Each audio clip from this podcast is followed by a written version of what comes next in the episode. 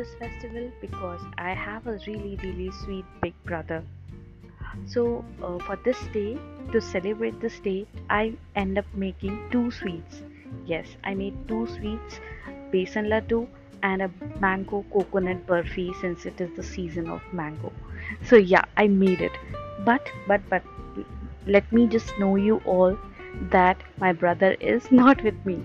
So, I'll celebrate this festival alone, and for that purpose, I have made two sweets.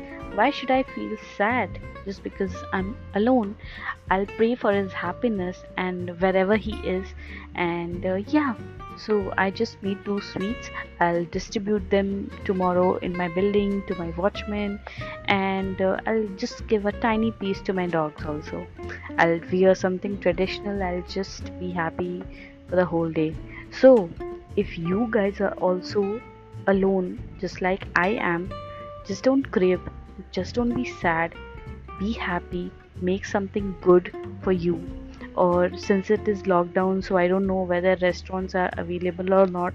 Even if they are available, please don't order from outside, just make something good for yourself and celebrate.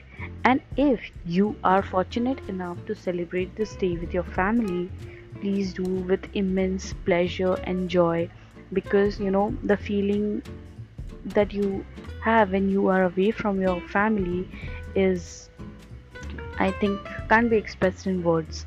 So have some good food and enjoy with your family. Give good gifts to your sisters. And uh, yeah and those who are alone just be happy guys. Good days will be back. So yeah i it's almost 3 in the night. Now I'm going to read a book, my favorite book, and then I'll sleep. And tomorrow I'm going to wear a thin dhinchak kind of dress, traditional, and then I'll be the happiest girl in my building tomorrow.